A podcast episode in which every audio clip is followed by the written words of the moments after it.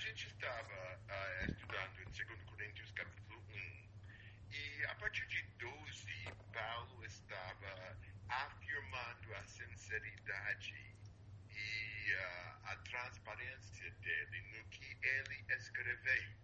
Agora, o fato que ele afirma isso, é claro que alguém estava contestando este ponto. E acho que a gente uh, entende que tinha, sei lá, inimigos de Paulo, que tinham chegado por último em Corinto, que estavam tentando sujar a imagem dele e, e sei lá, desacreditar ele nos olhos dos coríntios. Paulo vai falar bastante sobre estas pessoas nos capítulos 10 a 13 mas ele tem algumas referências até nestas partes do, livro também. Então, aparentemente, lendo de novo nas entrelinhas, em uh, 13 a 18, você vê que Paulo tinha escrito uma coisa em termos do plano da viagem que ele acabou mudando. Ele iria fazer duas visitas em Corinto e parece que ele acabou não fazendo deste jeito. Agora, eles disseram então que Paulo era sem princípio, que ele nem tinha intenção quando ele escreveu assim para fazer as duas visitas, etc. E Paulo está insistindo que ele não foi uma pessoa assim uh, que enganava, que ele mudou de ideia e não, não era uma pessoa uh, sem caráter e sem integridade assim. E ele afirma em 19 e 20 que o, o Senhor e o Jesus que foi pregado uh, são pessoas um, ah, de integridade, de fidelidade, que dá para confiar neles que eles não são vacilantes, que não, uh, não é, uh, sei lá, não, não, não são, uh, que, que dá para confiar no Senhor, em Jesus. agora, quando Paulo está falando isso, você pode ver duas ideias.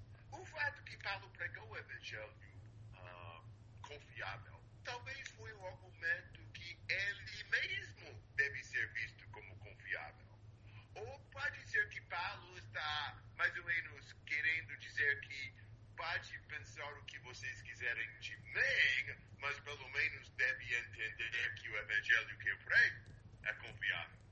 Uh, de qualquer jeito, uh, a gente chega até capítulo 1, 21, que acho que é a parte que a gente não tinha lido ainda, onde ele diz: Mas aquele que nos confirma convosco em Cristo e nos ungiu é Deus, que também nos selou e nos deu o penhor do Espírito nosso coração. De novo, você vê que Deus está atrás deste processo da conversão e que dá para confiar nele. De, uh, o trabalho de Deus na vida de Paulo confirma a integridade dele. Uh, ele, ele, Deus ungiu ele, Deus selou ele e deu o penhor do Espírito no coração de Paulo.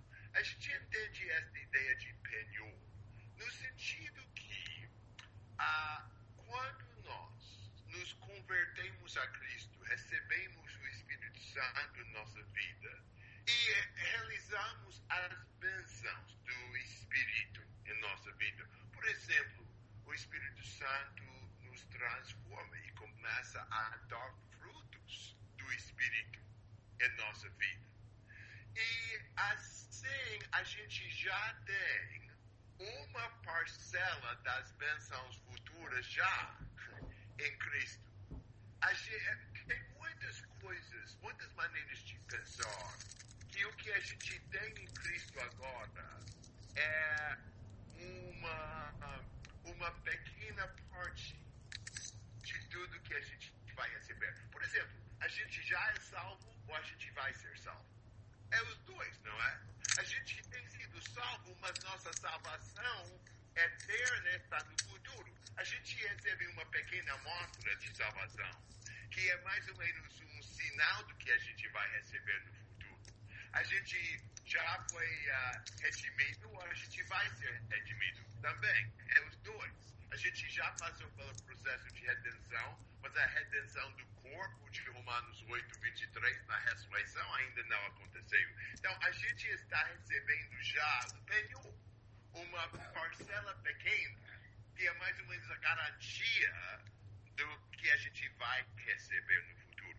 Então, é, Paulo está afirmando fidelidade do Senhor, a fidelidade do Evangelho, a natureza confiável do Evangelho, ou para assim apoiar o caráter dele, ou para pelo menos dizer que vocês devem confiar no Evangelho mesmo que não confiem em mim.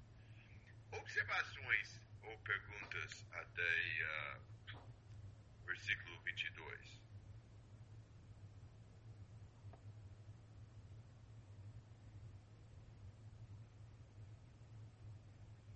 Renata. Tá bom. Então, alguém leia 1,23 até 2,4. Invoco, porém, a Deus por testemunha sobre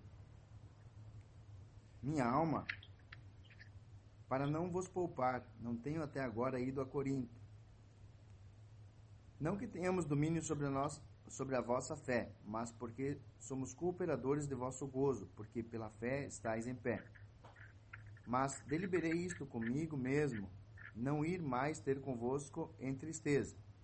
Porque, se eu vos entristeço, quem é que me alegrará, senão aquele que por mim foi contristado? E escrevi-vos isso mesmo para que, quando lá for, não tenha tristeza da parte dos que deve, deveriam alegrar-me, confiando em vós todos os que a minha alegria é a de todos vós porque em muita tribulação e Agora, ah, ok. É isso que está falando que não estou ouvindo de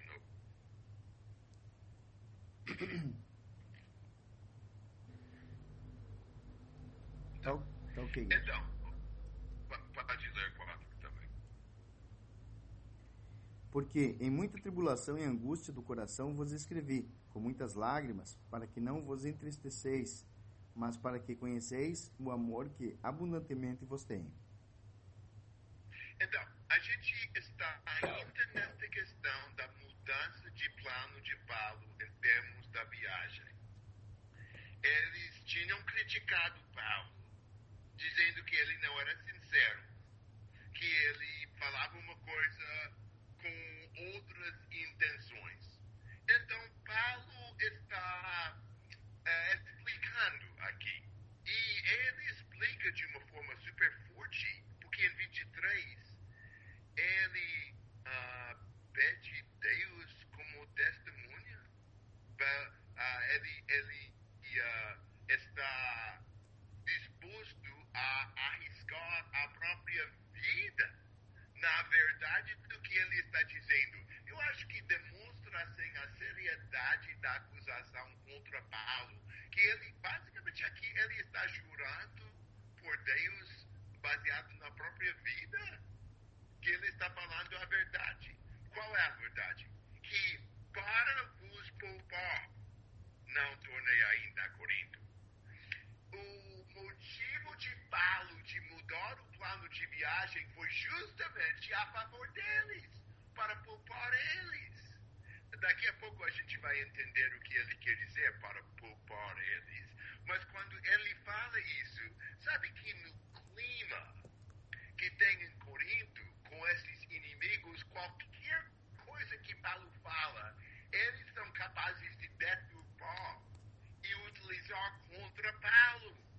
As afirmações dele eram facilmente uh, mal entendidas por eles e ele começa a imaginar, eles vão pegar essa afirmação para poupar eles e usar como se fosse ele era um, um sei lá, um tirano tentando dominar eles. Ele disse, não que tenhamos domínio sobre a vossa fé, mas porque somos cooperadores de vossa alegria, quanto pela fé já estáis firmados. Então, ele explica que ele não queria dizer, pela palavra poupar, que ele estava tentando dominar e controlar tudo. Muito pelo contrário, Paulo viu o serviço dele como ser cooperador da alegria deles. Eu acho uma boa definição do serviço cristão, que a gente está colaborando com os irmãos para, crescer, para aumentar sua alegria. É, então, Paulo, Paulo não, quando ele disse para poupar eles, ele não estava tentando se colocar como alguém, o chefe deles, exatamente. Mas ele explica em dois que ele determinou para não voltar a se encontrar com eles em tristeza. Porque ele fica alegre com eles e ele entristece eles como que eles vão alegrar a ele. Por isso, Paulo escreveu a carta que ele enviou através de Tito, ao invés de visitar, para que eles pudessem corrigir determinadas coisas, para que a viagem dele, quando, quando, quando aconteceu, fosse uma viagem alegre, animadora, e para que ele não tivesse que repreender ele severamente de novo quando ele chegou. Ah, então, por que Paulo não viajou antes para Corinto? Porque ele não queria entristecê-los de novo na visita. E ele, ele então decidiu escrever, mesmo escrevendo a carta e repreendendo eles por carta, não foi tão fácil para Paulo. Olha para, para versículo 4, porque no meio de muitos sofrimentos e angústias de coração vos escrevi com muitas lágrimas, não para que ficasseis entristecidos, mas para que conhece, conhece, conhecesseis o amor que vos consagro em grande medida. Quando Paulo escreveu coisas fortes, ah, foi difícil para ele foi angustiado e chorando, escrevendo algumas palavras mais firmes, mais fortes para ele. E então, deixe-me tentar apresentar o contexto. Ah, são trechos como estes que nos fazem pensar um pouco mais sobre o contexto do relacionamento entre Paulo e a igreja. A gente sabe que em Atos 18, Paulo estabeleceu a igreja em Corinto. Ele passou um ano e meio, aparentemente, em Corinto, junto com Aquila e Priscila. Daí ele viajou. E ele terminou a segunda viagem, começou a terceira viagem, passou muito tempo em Éfeso. Mas, evidentemente, talvez durante o tempo que ele estava em Éfeso, eu suponho, Paulo visitou os irmãos em Corinto. Eu estou imaginando brevemente. E, evidentemente, não uma alegre assim. Evidentemente, Paulo tinha que repreender eles e uh, ocasionou bastante tristeza e angústia. E é esta visita que Paulo está se referindo, que ele não queria voltar de novo uh, com tristeza, que ele não queria ter que uh, chamar a atenção deles nesta viagem. Algumas vezes no capítulo, nos capítulos 12 13, Paulo fala que ele estava pronto para visitar a terceira vez. Que também já indica que houve uma segunda visita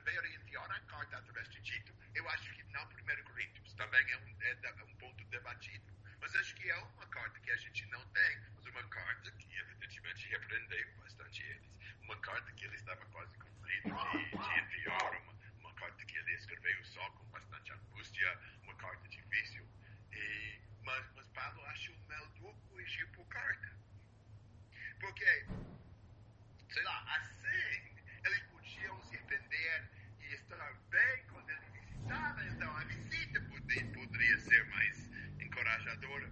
Para eles e certamente para, para Paulo propriamente também. Agora pense sobre essa atitude uh, sem egoísmo de Paulo. Paulo amava muito eles. Quando ele tinha que até escrever uma coisa mais dura, ele se angustiava até pelo, pelo pecado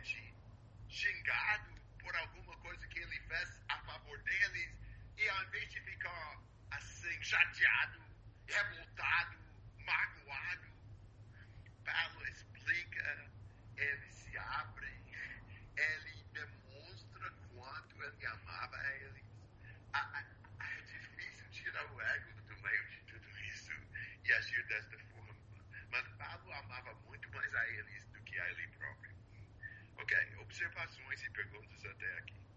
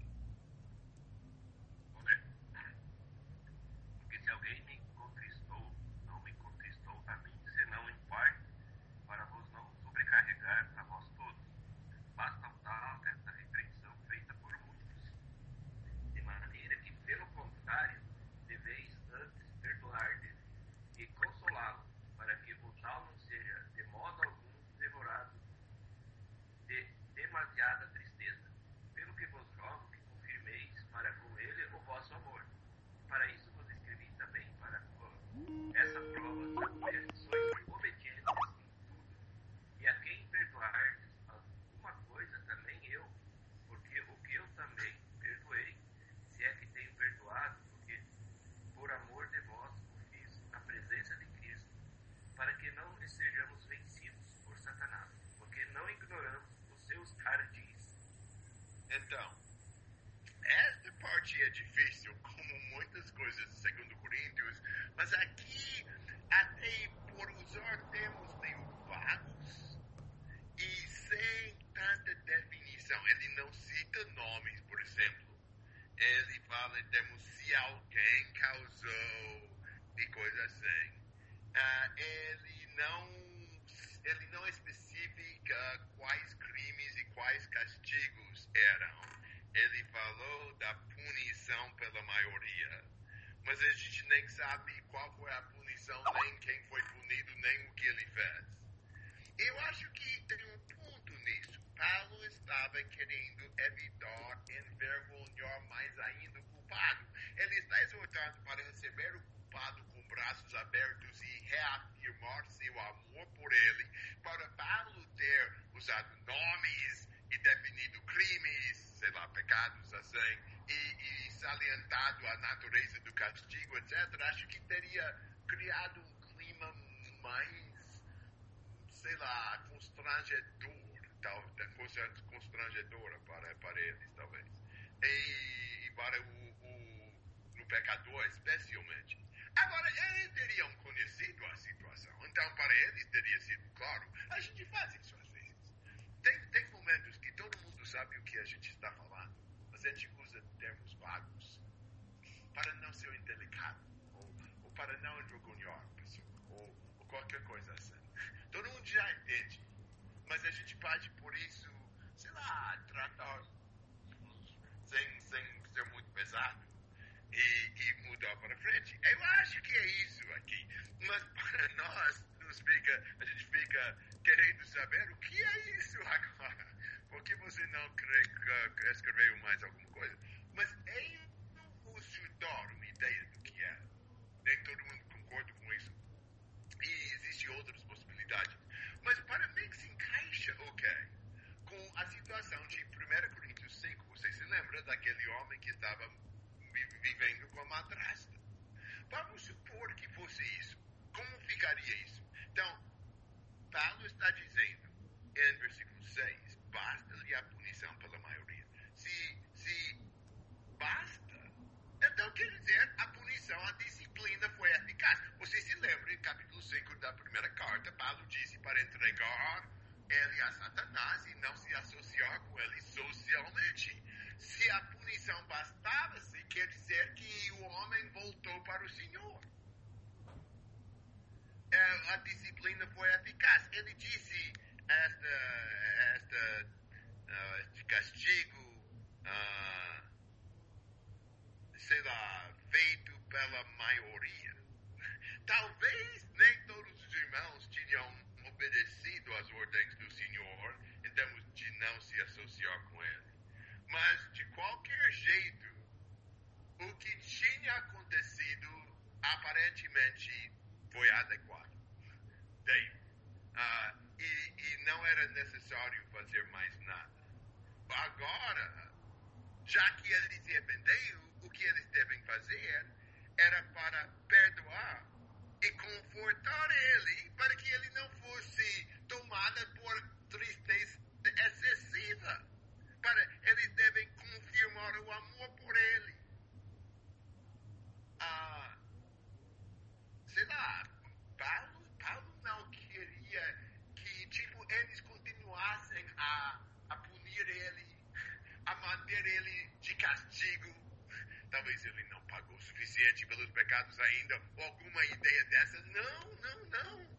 Quando pecador volta para o Senhor, a gente deve receber com braços abertos mesmo. Ele explica que a gente tem que ter cautela. Satanás é capaz de uh, tirar vantagem se a gente ainda pune a pessoa que está arrependido. Este, este castigo para ir longe demais. Eles deviam estar tão ansiosos para perdoar como eles estavam para disciplinar. Para, para sei lá, Satanás queria virar algo bom, arrependimento do homem, para o mal, a queda dele por causa do desespero, angústia. Agora, Satanás vai tomar pelo pecado, mas a gente não que ele toma pessoas pelo arrependimento dele. Pense sobre a história do filho, filho pródigo. Este fez coisas muito irresponsáveis. Acho que irresponsável não é a palavra adequada, mas você entende a ideia? Na, naquela terra distante, ele, sei lá, desperdiçou a herança, o patrimônio que ele ganhou com uma vida dissoluta e o que ele fez, muita coisa errada. E agora ele volta para casa. Sem moeda nenhuma, sem nada, sem sapatos, sem, indigente, carente, praticamente mendigo. E, sei lá, que bom que aquele filho pródigo não encontrou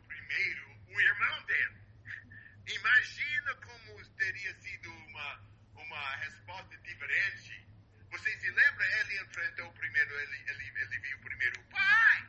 O pai tinha corrido para ele com compaixão, tinha abraçado e beijado. Este filho que provavelmente cheirava muito mal até e queria revesti-lo e fazer festa para ele. Agora o irmão mais velho era muito revoltado que este irmão tinha bagunçado e depois está recebendo tanta atenção. Mas é a coisa certa. A gente deve aceitar com muito, muito carinho a pessoa que volta para o Senhor. Eu não estou dizendo para passar a mão na cabeça na hora de castigar.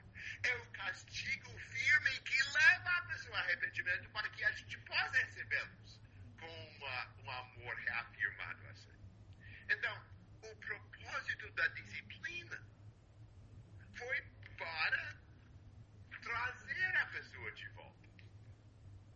E a, a, talvez a gente deve refletir um pouco nos dois lados. A atitude que a gente deve ter para castigar a pessoa rebelde dentro do grupo e a atitude que a gente deve ter quando recebemos ele de volta. Eu não sei como que é aí, mas uma mudança na sociedade americana talvez ilustra o ponto que eu vou frisar primeiro. Na minha época aqui, é, bastante tempo atrás, quando eu estive na escola, eu estive na escola na época das 60 e 70 e para a maioria de vocês é a história antiga, mas uh, naquela época nos Estados Unidos, a norma teria sido se a criança tivesse sido castigado na escola, quando ele chegou em casa, ele foi, foi castigado de novo. É, até na minha época, por incrível que pareça, hoje em dia, até aqui, talvez mais ainda aí, uh, os, professores tinham o direito de bater, de, de, de bater nos, nos, nas crianças. Eles fizeram, eles tinham uma, uma coisa de, de madeira. Eles tinham que ter geralmente testemunha. Mas eh, a gente escutou. Eles levariam a criança no corredor, chamaria mais um professor ou dois como testemunhas e pum, pum, pum. Era, era na escola pública, normal. Agora não, não teria nem chegar próximo a isso. Hoje, se você nem falasse uma palavra de, de não concordar com um com um rapaz, um, com uma, uma moça, uh, um jovem, o jovem volta para casa e fala para o pai, o pai vai estar na escola no próximo dia chamando a atenção do professor. O clima mudou de um extremo para o outro. Na minha época, os pais sempre teriam apoiado os professores e teriam castigado mais ainda os filhos. Hoje em dia, os pais defendem os filhos ao, ao máximo. Agora, eu estou usando isso como ilustração. A gente deve repreender os irmãos que não estão fazendo a coisa certa. A gente não deve agir para animar eles nos seus pecados. Desculpar a pessoa, esconder o que a pessoa está fazendo. Ah, sei lá, achando que se a gente fala, ele é capaz de, de largar a igreja, a gente falaria totalmente. Então vamos, uh, vamos tratar ele com cautela. Vamos amar as pessoas, mas o amor avisa. O ambiente da igreja em que o pecado é tolerado é pior. A se você fala, se você disciplina, pior ainda, vai, todo mundo vai sair. A gente está preocupado demais com ter gente a gente tem que manter um ambiente puro, confiar no Senhor. E em Corinto, este castigo uh, feito pela maioria ajudou, mudou o coração dele. Ele arrependeu e voltou para o Senhor. Então, ah, a pessoa que ama a pessoa no pecado fala: qual médico ama mais? O médico que não faz a diagnóstica correta porque quer poupar os sentimentos da pessoa. Ele fala que é só um resfriado quando é câncer, porque ele não, ele não quer dar más notícias e entristecer a pessoa. É absurdo isso. O médico que ama o suficiente para falar a verdade é bem mais confiável. Eu, o médico que eu quero ter. Mas, mas olhe para o outro lado. Olhe o que Paulo está afirmando aqui. Então, quando o pecador se arrepende, a gente não deve manter a pessoa distante ainda, aguardando para ver se ele vai cair de novo. Até quando a pessoa acaba de voltar para o Senhor, é super vulnerável ainda. Precisa ter total apoio, conforto, amor, encorajamento na parte da gente. A gente não precisa continuar a castigar. Quando a pessoa se arrepender, a gente precisa uh, restabelecer uh, o, o relacionamento com todo carinho. É, é, é, um pouco parecido filhos. Não sei se a gente faz isso com os filhos uh, totalmente, mas devemos. quando com o filho, é, é, eu, eu, sempre tentava fazer isso. Eu tinha que bater bastante em Kyle, especialmente. E quando ele, até cinco anos, e daí ele aprendeu finalmente, foi lento nos primeiros cinco anos, mas eu batia nele. Ele chorava. E dentro de poucos segundos, eu peguei ele nos meus braços, dei carinho nele e expliquei para ele: Olha, eu te amo, por isso eu te bati. Uh, e eu expliquei o que ele fez, porque eu respondi desse jeito encorajei ele a não continuar a fazer, porque eu não queria bater nele. Uh, e então ele entendeu que eu estava fazendo com amor. E, quando, e quase sempre, ou geralmente pelo menos, ele se arrependeu. E ele, ele, sei lá, às vezes até pediu perdão. Você entendeu que ele estava triste com ele próprio pelo que tinha feito.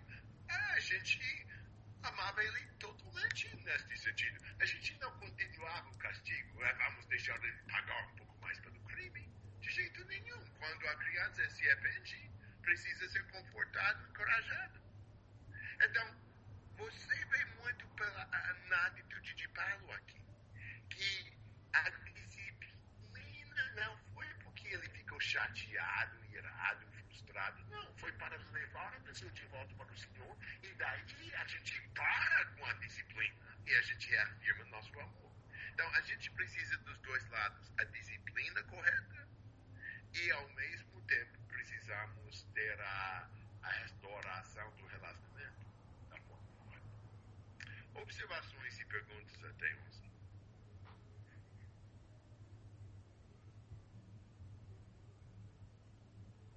Então, 12 e 13.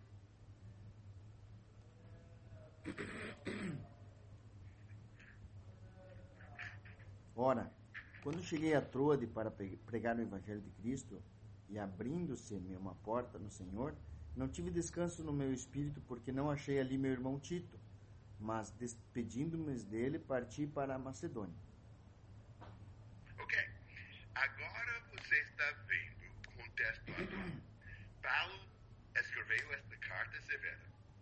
Uma carta escrita com angústia, enviada com angústia, ah, e, e, a resposta foi aguardada com angústia. Ele enviou a carta com Tito, evidentemente com instruções para Tito encontrar ele em Troade. Paulo deixou Éfeso, onde ele estava quando escreveu a carta. Foi para Troade. Encontrou em Troade uma porta aberta para pregar a palavra. Agora, Paulo geralmente entrava nas portas abertas para evangelização, não é? Mas ele ainda não havia encontrado Tito foi ótimo ter a oportunidade, entrou a mas ah, Brown não aguentou. Porque é, ele queria saber como estavam os Coríntios. Então ele deixou um lugar propício, muito propício para o evangelismo, para os coríntios. Os problemas na igreja de Corinto acabou ah, bagunçando atividade missionária. O conflito na igreja prejudica o, o trabalho de evangelismo. E, e os problemas dos coríntios acabaram roubando pessoas de Troade da pregação de Paulo. Mas, mas Paulo não aguentou. Ele disse em versículo 13: Não tive tranquilidade no meu espírito, porque não encontrei o meu irmão Tito.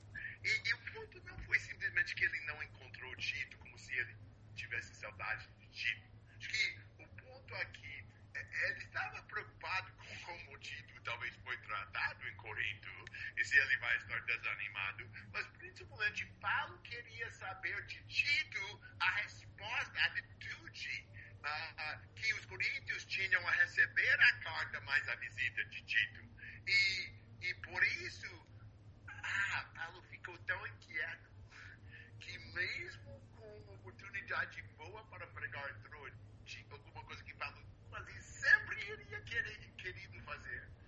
Ele decidiu não, ele deixaria Troade, ele iria para Macedônia na procura de Tito. Eu suponho que ele estava olhando para ele na rua. Eles não tinham carros, foi mais fácil né, conhecer alguém na rua também. E o que você imaginar que acontece em seguida? Que ele relata os detalhes do encontro com Tito, não é? Mas ele não faz isso. Ele, ele no próximo versículo, graças, porém, a Deus que em Cristo sempre nos conduz em triunfo, etc. Eu acho que ele pensa na reunião com Tito e, ao invés de relatar os detalhes disso, ele imediatamente pensa no resultado alegre e positivo e dá graças a Deus neste contexto, ao invés relatar como foi o encontro com Tito, ele vai relatar mais tarde. No capítulo 7, a gente vai voltar para este contexto e ver. Ah, então, a gente uh, vai ter que adiar uh, esta parte para não a semana que vem, mas a outra semana. Uh, por favor, ore, ore pelo acampamento nesta semana agora, de, de domingo até sexta, neste caso. E daí, daqui a duas semanas, na segunda, a gente pode eh, planejar voltar ao resto.